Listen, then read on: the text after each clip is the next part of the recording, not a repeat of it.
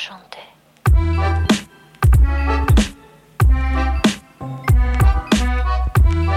Då hälsar vi varmt välkomna tillbaka till Toto 5. Det är torsdag den 31 augusti. Snart går vi in i september och det är ju härligt. Varför är det härligt? Jo, för att damallsvenskan kickar igång och snart också de europeiska toppligorna. Det betyder ju också att vi steppar upp lite, eller hur Robin?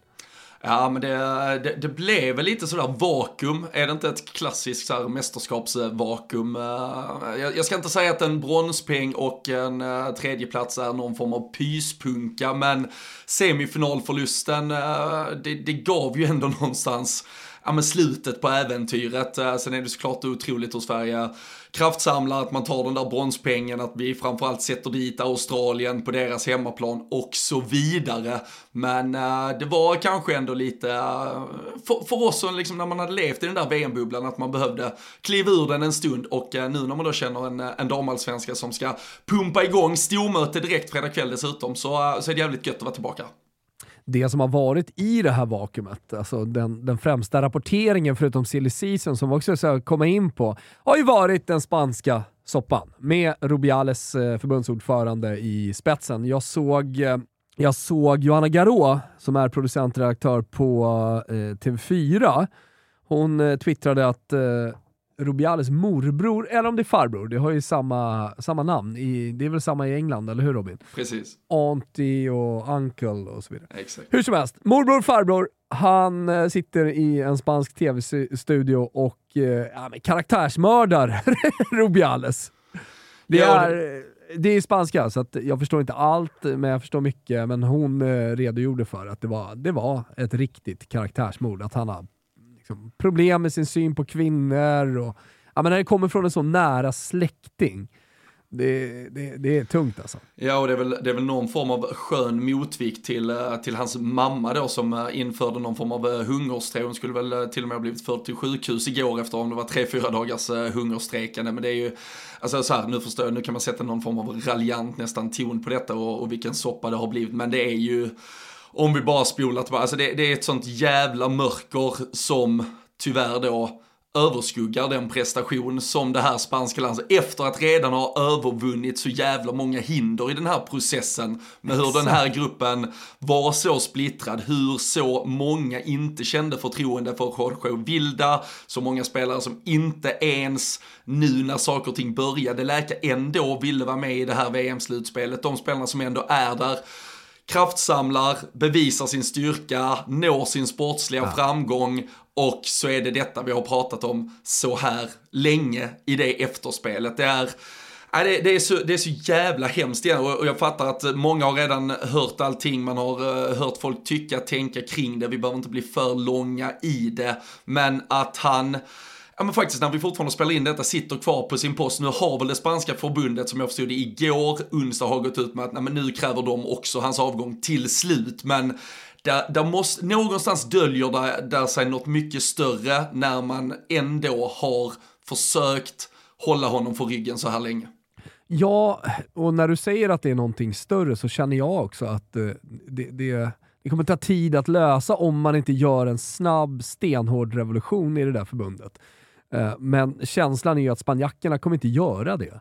Och då lever man ju liksom lite kvar i det. Då ska han ersättas av någon, det är klart det kan bli bättre, men kulturen så att säga, den lever ju kvar känner jag lite grann. Ja, och det är ju därför man uh, alltså, känner en viss... Därför man hatar Spanien. Ja, ja, ja, det fan sitter jag själv, Nej, men- sitter på en flygbiljett till Spanien imorgon bitti, det känns ju inte helt jävla rätt i det här läget. Men fast, fast vet du vad, där går, där går nog fan gränsen. Alltså, det är en sak att åka till Ryssland och sitta på en flygbiljett. Det är en sak att sitta och... Sitta, Jag- du jag- kan liksom inte karaktärsmörda hela den spanska jag, befolkningen. jag, jag blir inte cancellerad, jag kan blir inte cancellerad för att jag åker till Spanien i alla fall. Ja, det är bra. det, det, det, det hade varit next level, can, level cancellering. Ja. Det men, hade det verkligen men, varit. det, men det är ju som så alltså just det här hur, hur förbundet, och den här presskonferensen som någonstans redan är alltså, så här, äh, någon form av antihistoria kring att alla väntar sig hans avgång, han ställer sig på podiet och egentligen talar, till, ja, men försöker typ tala till rätta folket om hur jävla fel allt och alla har kring allting och han banne mig är man på rätt plats och att han verkligen förtjänar att vara där han är. Och Jorge Vilda då dessutom förbundskapten sitter och applåderar detta här och till följd av det så avgår ju hela Vildas stab, äh, spelarna har ju... Men Vilda till... måste ju skickas åt helvete. Ja, ja men verkligen, vad, vad, är det för en sjuk... Och, och varför ser Spanien hans, eller förbundet någon Det är ju det som också är så här Ja, ni kan ju tycka, alltså de kan nästan tycka att saker är rätt eller fel, vi behöver inte värdera vad de bör tycka och ska tycka, alltså vi, vi, kan ha vår egen tanke kring hela processen, men det kan inte vara så viktigt för dem att just Jorge Vilda tränar det här laget, det kan inte vara så viktigt att just Luis Rubiales är förbundsordförande, det måste gå att bara säga tack och hej till de här människorna och fan rannsaka sig själv hur man kan göra det bättre framåt. Ja, jag håller med och vi får väl se vad som händer. Men det är i alla fall bra att de har fått världen bakom sig nu. Eh, det här har ju då, inte bara för dig och mig och, och andra som har läst de svenska tidningarna, varit första sidestoff eh, under flera veckor efter det här VM-guldet, utan det, det, det är ju globalt och alla pratar om det. Så att eh, på ett sätt så har man väl kommit någonstans på vägen genom att avskeda och genom att eh, jag ska inte säga att den här kyssen på Hermosos eh, mun var bra, alltså inte på, på något sätt. Men eh, det kanske för med sig att det går snabbare att förändra någonting i den spanska fotbollen, om du förstår vad jag menar. Ja, och, det, och, där, och där tar jag också på samma, kanske då i den andra vågskålen till det här som jag inledde med, att det har överskuggat ett, ett VM-guld, så kanske det någonstans krävdes att det var just ett VM-guldsfirande. Det var inte ett lag, en hemkomst från ett mästerskap där ett lag hade kommit tia och det sker på en flygplats. Det behövde kanske ske på den största scenen inför världens kameror så att alla verkligen så, så att vi fick den här reaktionen. Nu hoppas vi bara få se resultaten av det, förändringarna och eh, vart vi kan komma ut på andra sidan och att det här spanska landslaget till sist när allting har lagt sig kring det får, eh, ja men, får minnas bara som ja, men ett av världens bästa landslag genom tiderna, för, för det är vad de är och det, det är ett otroligt landslag. Med en stumme då som dessutom har vunnit en, ja, men, en his, historisk dubbel tillsammans med sitt Champions League-mästerskap äh, i, i Barcelona och sådär. Så det, äh, vi får hoppas, och nu är det ju, det är ju tre veckor till Sverige, som det ser ut idag i alla fall, ska möta Spanien i Nations League dessutom 22 september. Jag såg att eh, Nooshi Dadgostar, Vänsterpartiet, var ute och krävde att Sverige vägrar spela ifall den här matchen ens eh, blir av, ifall Rubiales sitter kvar som någon form av ordförande. Så det, vi lär väl få anledning att äh, återkomma och följa processen ett par veckor till. Ja, det kommer vi göra. Vi kommer uppdatera er på vad som händer. Eh, ska vi säga något mer om VM? Nu var det ett tag sedan och det är gammal skåpmat lite grann. Eh, men eh, du, du inledde ju här, det var ändå jävligt gött att slå Australien i finalen där eh, med den svenska tränarfighten mellan Tony Tiger och Peter Gerhardsson. Och, och jag tyckte inte det var något snack. Sverige, Sverige gjorde processen kort eh, och på ett sätt tycker jag det var jävligt fint också att få det här sjungande landslaget sjunga en sista gång också. Eh, sen var det ju tråkigt med terrorhot och alltihopa, att de inte kunde få ett, ett mottagande av det svenska folket, vilket de förtjänade. För att eh, det var ett sånt enormt stöd bakom landslaget eh, här hemma och det, det syntes på många sätt. Sociala medier, på, på tittarsiffror och, och det, det var ju liksom verkligen en, ska jag säga, det var en eh, en eh, uppbackning mm. bakom det här landslaget från de, de svenska supportrarna som var enorm. Och så var de så långt borta så de kunde inte få känna det riktigt på plats heller, hur enormt det här stödet var. Och sen så kom de hem och kändes nästan lite som corona. Jo. Att eh, ja, men det, det, inte, det inte gick att göra någonting. Det, det, det, det tyckte jag faktiskt... Det, det förtjänade inte de här fantastiska tjejerna som har åkt till eh, det svåraste mästerskapet någonsin. Och med det svåraste menar jag att det har aldrig varit högre nivå på ett dammästerskap någonsin. Och det roliga är att nästa mästerskap kommer vara samma sak. Nästa mästerskap kommer vara... Eh, eh, alltså för damfotbollen går framåt så snabbt just nu. Ja, och jag, och jag blir egentligen lite för, alltså för, precis som du säger, det, det känns ju som, som någon coronasituation, men som nästan landar i enbart en eventuell hemkomst och ett firande av ett alltså alla andra stora, alltså vi, nu förstår jag att det här skulle vara på en öppen yta, det var väl eh, Kungsträdgården kanske som var, eller jag minns inte exakt vad det var de hade planerat för det här mottagandet och att det då inte kunde ske tillräckligt eh, starka kontroller kring område och närområde och så vidare. Men alltså vi har ju trots allt fyllda arenor för fotbollsmatcher, för konserter, alltså, vi, alltså li, livet i övrigt fortsätter ute. Det här, är, det här är det enda vi valde att ställa in egentligen. Det borde väl ha kunnat ja, men styras om på något sätt så att det i så fall hade skett inne på Tele2 Arena eller vad som är, alltså under en organiserad form. För som jag förstår också att spelarna försöker vara ja, men, goda och smarta och kloka och resonliga i det där de pratar om att nej, men, firandet kan vi göra sen och det viktigaste var att det betydde någonting för oss och så här. Alltså, det blir inte det så här, om det blir någon trött fotbollsgala om ett år eller någonting där det ska försöka hyllas det. Det är inte samma sak och dessutom så har vi antagligen ett landslag som kommer generationsskifta rätt rejält. Så det är klart att vi skulle haft en stor avslutning. Dels för många av de här spelarna men också för det historiska brons som det nog kommer att visa sig vara. Ja, hur som helst tyckte vi att det var fantastiskt. Om det är någon som lyssnar på det här så, ja, ni, ni har väl tillskansat er den, eh, ja, men det stora stödet på ett sätt eh, via sociala medier såklart också nere, nere i Australien, Nya Zeeland. Men, men fan vilken turnering vi ändå gör. Slår ut USA, avfärdar Japan, eh, åker ut eh, ja, men i slutminuten mot eh, VM-guldmedaljören och stora favoriterna att vinna VM-guld.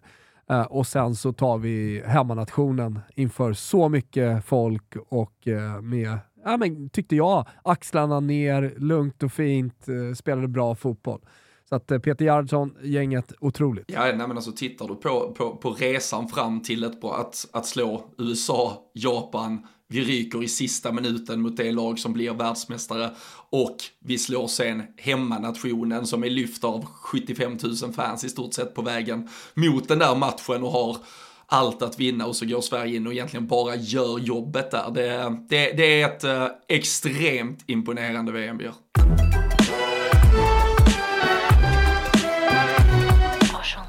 Som jag sa inledningsvis så drar allsvenskan igång i helgen och det börjar med toppmatch direkt. Det är Häcken mot Linköping. Är det någonting som har hänt i de här två lagen nu som folk borde känna till inför det som kommer bli en otrolig, ja men dels guld, guldstrid, dels bottenstrid, men också strid om Europaplatser? Ja men alltså om vi börjar i, i just uh, den, den fighten du är inne på, alltså Linköping mot Häcken, så, så är det ju kanske en match som kommer att avgöra guldet redan här och nu, direkt i omstarten. Vi har ju ett Häcken som toppar tabellen inför omstarten här med eh, 44 poäng på 17 matcher. Vi har ett Linköping med 41 poäng på 18 matcher. De har ju faktiskt smygstartat damallsvenskan ska vi ju säga.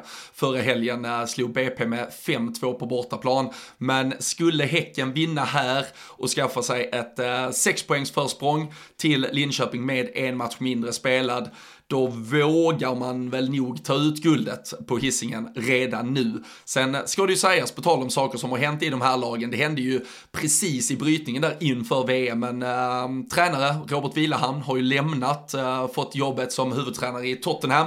Kommer ju bli jävligt kul och intressant att följa honom i höst när äh, Women's Super League drar igång. Men det är ju Mac Lind, har väl haft Norrby och ett par andra herrklubbar i Superettan vet jag, som har klivit in istället. Så får vi väl se om det är någonting som kommer påverka Häcken, men jag, men jag lyssnade på någon intervju med Vilahamn och han var väl ändå trygg i att han hade, han hade lämnat Häcken i en position där de bara kunde förlora sig bort från ett guld. Eh, han menar att eh, det ska vara klart redan. Det är väl lätt att säga när man har lämnat, men eh, nog fan ska Häcken kunna lösa detta. Ja, det är klart de ska kunna lösa detta. Om man kollar neråt i tabellen så är ju Hammarby-Piteå på lika många matcher spelade som eh, Häcken på 37 poäng eh, och det känns som att det är sju poängen en bit upp och Häcken känns för bra och eh, för stabilt rustade på något sätt också inför den här guldstriden. Eh, Rosengård 32 poäng, alltså 12 poäng bakom och de, de har inte riktigt lyckats den här säsongen med eh, ja, men spelarköp, truppbygge och så vidare. Nej, och nu får vi ju se, nu, nu var det väl uh, vad man kunde tolka det som i alla fall under hela mästerskapet, en, en faktiskt uh, alltså spelduglig Caroline Seger som fanns med i den där truppen. Sen ja. gjorde ju Elin Rubensson, på tal om Häcken och vilken jävla injektion hon kommer vara med den formen hon tar med sig från VM och det självförtroendet. Hon måste ju kunna, hon måste ju känna att hon går in om på... Om inte hon lämnar idag, vi, jag ska säga det, spela, eller transferfönstret stänger ju idag torsdag, så det skulle kunna hända grejer alltså innan den här matchen. Till exempel med Elin Rumesson. Skulle absolut, det är väl brasklappen vi får skicka med i så fall, men annars kliver hon ju in som, äh, ja, men, ja, men, eh, hon var ju kanske hela Sveriges stundtals bästa spelare det här mästerskapet och kliver in då med den, ja, med den känslan efter att ha haft en vår som spolerades ganska mycket på, ska, på grund av skador så går hon ju in och verkligen kan bli ja men den äh, som leder Häcken då till det här äh, guldet och, och, bör verkligen kunna få full fart där. Men i då andra änden, eller om vi går ner till Skåne och till Rosengård, så får vi väl se om Caroline Seger nu är redo för att kliva in och faktiskt spela på riktigt. För det, det är klart att det är en injektion och även om guldet är kört så vet vi att den där tredjeplatsen är extremt viktig och fem poäng att jaga både Hammarby och Piteå med. Vi, uh, vi får väl se exakt hur starka alla lagen, på tal om transferfönstret, kommer ut också ur den här sommaren. Så uh, Rosengård med en Caroline Seger lite på nyttfödelse kanske kan få upp någon form av energi igen. Och det har hänt grejer som du sa. Eh, det är fler tränarskiften som har gjorts. Eh, Djurgården har eh, tagit in min gode, gode vän Papi Marcelo Fernandes som tidigare förra, förra säsongen räddade kvar BP i damallsvenskan och efter det så var det Daniel Gunnars som tog över där från U19, F19. Men han är tillbaka i alla fall i Allsvenskan och har vad det verkar fått en bra start. Hörde också att spelarna var väldigt nöjda med honom. Ja, att det finns harmoni i Djurgården. Om man kollar på spelarhåll har det också hänt rätt tunga grejer. Jag kan ju börja med, jag vet inte om det är en nyhet för folk, men jag kan ju börja med att berätta att Maika Hamano som har varit en av de av svenskans absolut bästa spelare inte kommer ansluta till Hammarby den här säsongen. Eh, och förmodligen aldrig mer spela eh, för klubben, eh, som det verkar. Eh, dels gjorde hon det väldigt bra, så Chelsea vill ha tillbaka henne, men kontraktet var vad det var. Men hon eh, skadade ju bort sig inför eh, VM, om det var någon axel eh, och problematik och sen kom hon in, jag vet inte om hon spelade på smärtstillande mot Sverige. Såg inte ut som sig själv tycker jag, men Chelsea väljer nu att ta tillbaka henne för att rehabba henne och ha koll på henne här framåt istället för att Hammarby ska det. Och med, liksom, om man ska vara ärlig så är de lite lite mer resurser, eh, så att säga. Eh, så man kan ju förstå det eh, också. Men eh, också ett tungt tapp, men inte bara. Det finns fler, eller hur Robin, som har, som har lämnat eh, damallsvenskan nu? Ja, ja, absolut. Vi ska väl komma till det med. Och jag tycker också, jag, jag vet, vi satt, vi satt verkligen hela våren när man, eh, ja men vecka efter vecka bara imponerade. Så man satt och njöt av vad Maika Hamano sysslade med. Alltifrån eh, sin eh, bollkontroll, sitt, eh, sitt driv och hur hon satte medspelare i, i fenomenala lägen, men också gjorde eh, vecka in och vecka ut drömmål ibland. Och, och det finns väl ett uh, tillräckligt bra highlights-paket att klippa ihop på, på en halv allsvensk säsong för att vi ska kunna minnas Maika Hamano länge i svensk fotboll. Men jag vet att vi sa det också att det, jo, nästan, alltså så bra som hon var, så, så hög nivå hon visade att hon hade i sig, så vore det ganska sjukt. Och dessutom från, från Japan och ägd av Chelsea. Ja men precis, att Chelsea inte skulle vilja ha tillbaka henne till säsongstart nu. Sen, sen finns det kanske då ytterligare äh, aspekter här med skador och rehabilitering som, som påverkar, men, men det är ju ett jätteslag för, för Hammarby. Alltså med tanke på det, vi plockar kanske hela ligans bästa spelare under den första halvan, tar bort henne och eh, det är klart att det är ett tomrum som ska fyllas av någon och vi har ju pratat om ett kanske ja, men ganska hårt jobbande Hammarby, ett mittfält bakom henne och sådär. Så, eh, det, ja, vem som exakt ska stå för den där edgen som hon har gjort, eh, det blir en uppgift i alla fall för Hammarby att, att lösa. Exakt, eh, och sen så har man ju tagit in, eh, alltså flera, flera lag har ju såklart också värvat lite så, men eh, det, det, är inga, det är inga jättetunga värvningar än så länge som jag, jag har sprungit över i alla fall hittills. Nej, inget som det egentligen rycker, rycker till på sådär, utan det, det har varit ganska lugna sommarfönster. Jag tycker lag som kanske har placerat sig lite i, i, i ingenmansland om vi säger så. Om vi tittar eh, Kristianstad som inte alls har fått den där säsongen de har fått, har ju istället då nu valt också att uh, släppa Evelyn Vien till Roma. Man känner väl kanske att man varken blickar upp eller ner i tabellen, kanske att man får lösa den här hösten som det är. Men det frigörs ju klart uh, lite ekonomi för att uh, titta på något långsiktigt till nästa säsong istället. Men, jo, alltså, men det, vad det har vi för 12, siffror? 12 plus 5. Ja. 12 plus 5 på 17 matcher. Och, ja, och det var väl lika bra förra säsongen. Man har sett Kristianstad mycket Ja exakt, exakt. Och jag har ju nästan varit en gåta att hon förlängde, eller förlängde, att ja. hon fortsätter i Kristianstad och inte gick efter förra säsongen. Uh, men nu blev det dags och jag ser Kristianstad på 30, uh, 31 poäng, sjätte plats oavsett lite vad de värvar så kommer de inte kunna ersätta henne.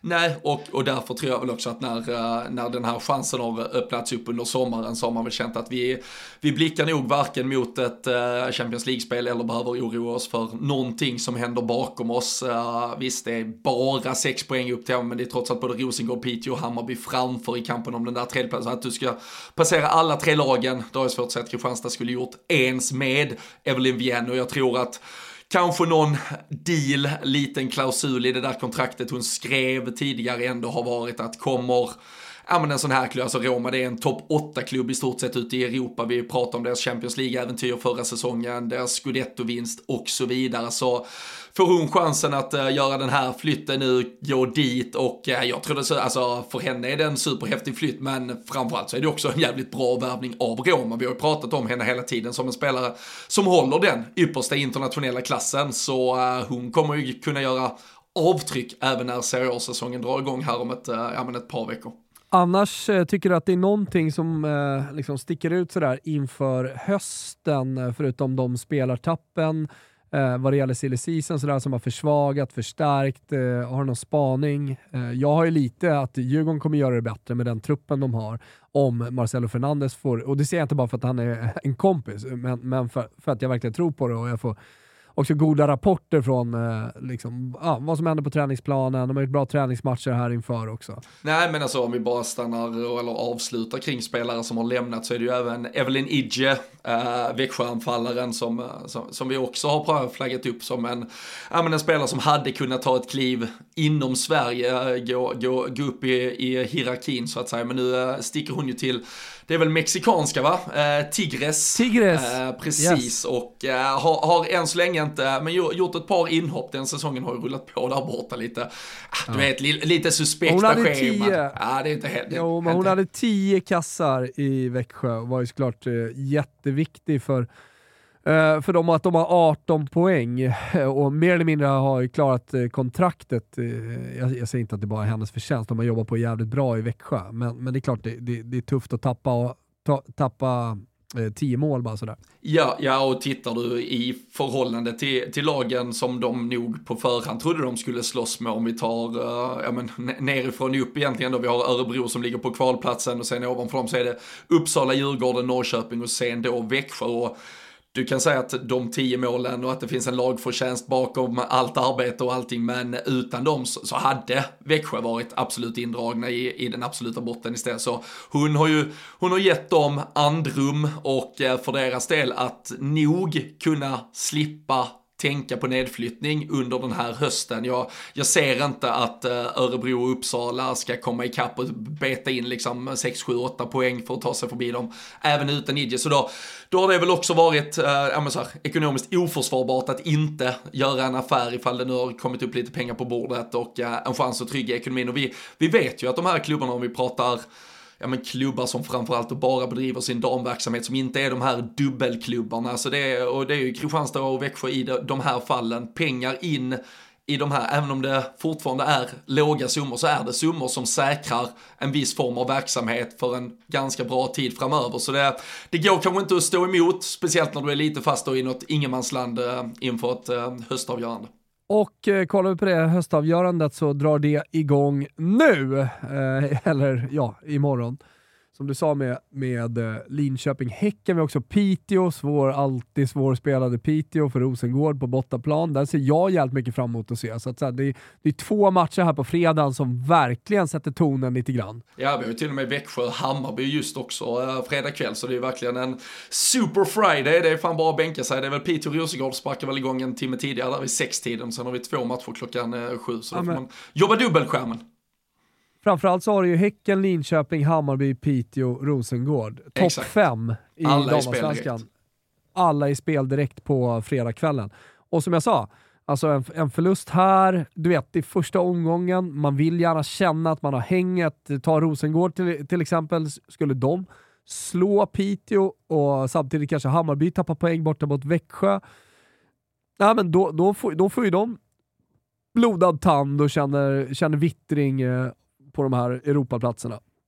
Så att det, det, och samma skulle Linköping lyckas slå Häcken, Hammarby vinner, ja, men då, då är det bara fyra poäng för Hammarby upp eh, till Häcken. Då, då är det helt plötsligt en öppen guldstrid.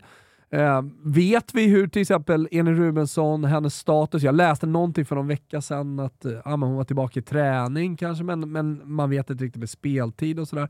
Nej, och det, det kommer väl alltid, alltså, jag, och jag tror ingen kommer uh, officiellt uttala sig inför hur mycket spelarna är tillgängliga eller inte tillgängliga, men det, det ska i alla fall vara att spelarna är tillbaka. Det var väl, uh, jag tror som jag förstod det, i alla fall Linköping där när de smygpremiärade hösten mot eh, uh, BP borta så lät man väl Stina Lennartsson som också hade varit med på det där VM-äventyret stå utanför åtminstone. Men, men i övrigt så, så ska ju spelarna vara tillbaka i träning. Vi har ju även sett ett par av ja, men, de internationella proffsen. Jag såg Amanda Ilestedt var tillbaka i träning med sin nya klubb då, har gjort flytten till Arsenal här under sommaren till exempel. Så, så de flesta spelarna, även som har varit iväg på de långa äh, eh, VM-äventyren, ska ju vara äh, ja, men, uttagningsbara i alla fall. Sen är det ju såklart hur mycket har hela det där äventyret både mentalt och fysiskt äh, kostat och hur mycket kan spelare som istället har stått på träningsplanen hela sommaren, kanske framförallt i ett Häcken och med en ny tränare, kunnat kanske ta in nya idéer och tankar. Så eh, vi får väl se exakt hur, eh, hur många av de här eh, spelarna som startar, hur många minuter spelare får, men det är väl också en uppmaning till folk där hemma nu eftersom vi inte fick något, om vi säger riktigt eh, firande för eh, de här eh, bronshjältarna, att, eh, att man beger sig ut. Eh, bor man i Piteå så fan, ut och kolla Olivia Skog, Caroline Seger och gänget från Rosengård och eh, bor man i Linköpingstrakten så ta emot Elin Rubensson och, och allihopa och eh, beröm dem för eh, vad de har gjort. Det, det hade ju varit kul att se, vi har ju fan tjatat om den där ja, men uppsvinget på publikfronten i Sverige också. Vi, vi ser ju rekord på rekord och det där VM-slutspelet vi nyss har haft har ju varit så jävla mycket rekord på alla sätt och vis. Och vi ser klubbarna som internationellt förbereder sig för en höst där de ska sälja ut de stora arenorna. Så fan, ge oss lite av det nu. Det är, det är lite sensommarkänsla fortfarande för sen kommer det vara en bitig Verkligen. och trist höst. Då vill ni inte gå dit kanske, men gör det nu. Uh, åtminstone. Jag skriver under på brandtalet och som du säger, alltså det är inte bara i toppstriden, det, det är en otrolig eh, nypremiär för damallsvenskan. Kollar man i botten också så är det ju ångestmatch direkt där mellan Uppsala och BP där tre poäng skulle kunna betyda hur mycket som helst. Eh, vi har eh, IFK Norrköping som visserligen är på lite säkrare mark, men som möter KIF Örebro. En nykomling mot eh, eh ett eh, bottenlag. Så att, ah, IFK Kalmar räknar inte riktigt in, de har tre poäng på, på 17 matcher. Så att de, de, de Nej, kommer bara ryka all, all världen. De är lite Varberg i här, herrallsvenskan, om inte ännu värre. Så de, de, de, eh, de, har vi redan vinkat av. Eh, och sen Djurgården då, som, som vill visa att ja, men vi har en bättre trupp, vi kan mycket mer. Och en ganska perfekt match att göra i mot Kristianstad, som har tappat sin stora alfa, anfallsstjärna. Uh, och nu liksom, ja men, på hemmaplan verkligen kan ta en tung seger för att gå in i den här eh, hösten. Givetvis typ ingenting att spela för, de har ju bottenstriden kvar, men det tror jag att de klarar av galant. Men eh, att, att typ visa lite inför nästa säsong också, när man ska ha nyförvärv och när man bygger truppen och ja, men med, med ny tränare och allt det där, att fan, vi kan så jävla mycket mer.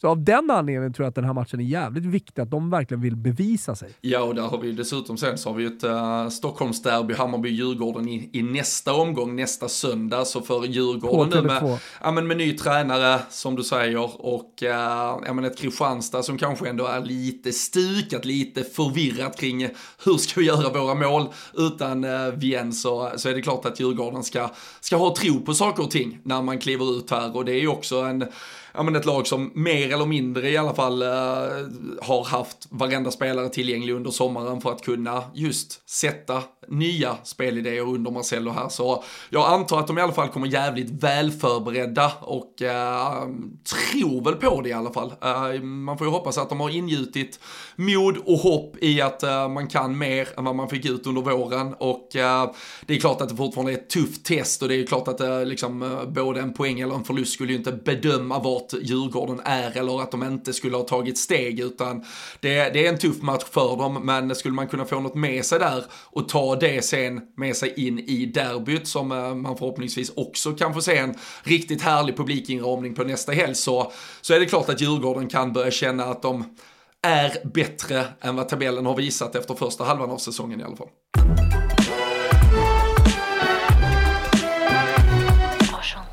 Innan vi går ut och bara tittar till snabbt eh, Europa så ska jag säga det att eh, Elitettan har ju redan dragit igång och, och, matcher spelas hela tiden. AIK går som tåget, eh, ligger eh, ensam i topp, fyra poäng före Trelleborg och eh, Alingsås då på den här viktiga playoffplatsen eh, på 37 poäng. Och sen är det lite för många poäng ner till eh, Umeå, eh, Uppsala och så vidare. Åtta poäng ner till Umeå på fjärdeplatsen. Så allting, av allt att döma går AIK bara upp och sen så står det mellan Trelleborg och Alingsås om vilket lag som tar den här sista platsen. Jag hoppas att det blir Trelleborg.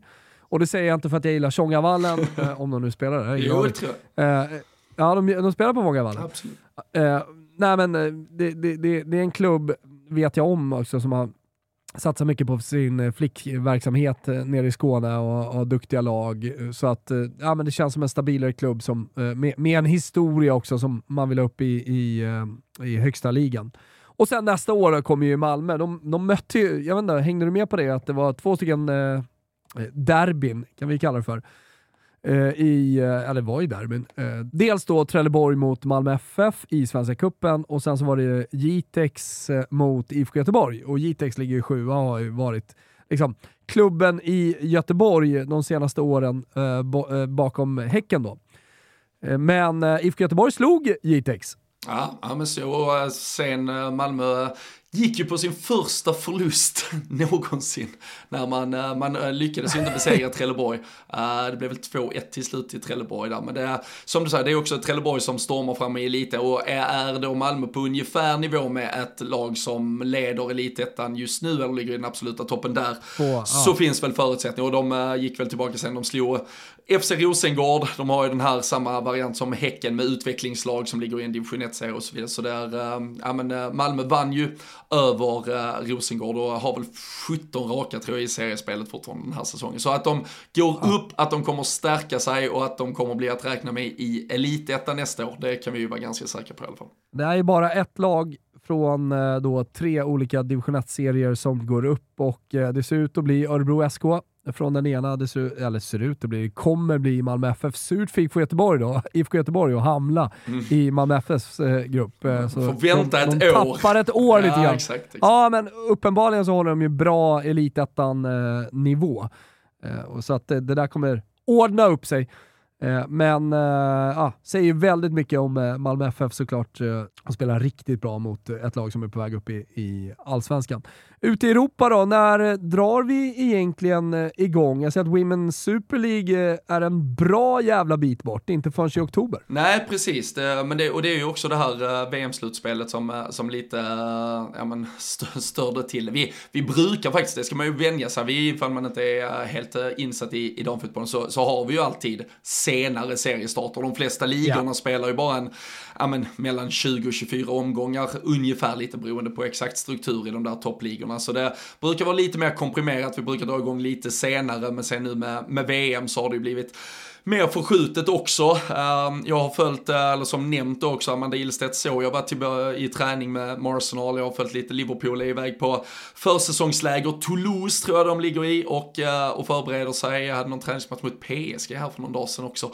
Och, äh, ja men vad fan, alltså det börjar, vi är tidigt, alltså vi får tänka att vi typ är tidigt, ja, tidigt juli är vi i om det hade varit herrfotboll typ. Så vi ligger i en lite förskjuten kalender, men äh, drygt äh, en och en halv månad till de, till de riktigt stora ligorna drar igång. Däremot ja. så Champions League-kval ska vi säga, lite tidigare än det. Linköping-Arsenal, på tal om VM-stjärnor eh, till höger och vänster. Det är ju en match som, om man bor i Linköping med omnejd, inte bör missa. Så också att Arsenal Sweden, supporterklubben, eh, bombade ut här att det blir stor jävla supportersamling för svenska Arsenal-supportrar i Linköping för den här matchen. Så eh, den ska faktiskt bli jävligt kul att följa.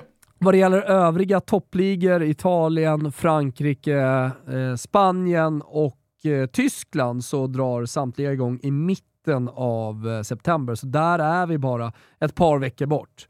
Så att eh, lite internationell fotboll kommer vi få in i Toto 5 här framåt. Verkligen, och eh, får vi väl se där ett par eh, stora nyförvärv. Vi, eh, vi har ju Magdalena Eriksson och Pernilla Harder till, till Bayern München till exempel, om vi pratar eh, tyska ligan. I, I England så har vi ju sett ett, äh, ja men riktigt sådär äh, förbjudet äh, byte. Alessia Russo, engelska landslagsanfallaren som har gått från Manchester United till Arsenal till exempel. Vi, äh, vi har Kadiatou Diani, på tal om förbjudna flyttar, går från PSG till Lyon. Så eh, äh, det, det, händer, eh, det händer saker där också och äh, nej, som vi säger inför varje säsong, det kommer vara den bästa säsongen igen. Det kommer bara bli bättre och bättre. Och vi kommer ha ett Champions League-slutspel som kommer vara så jävla bra när det väl går igång också.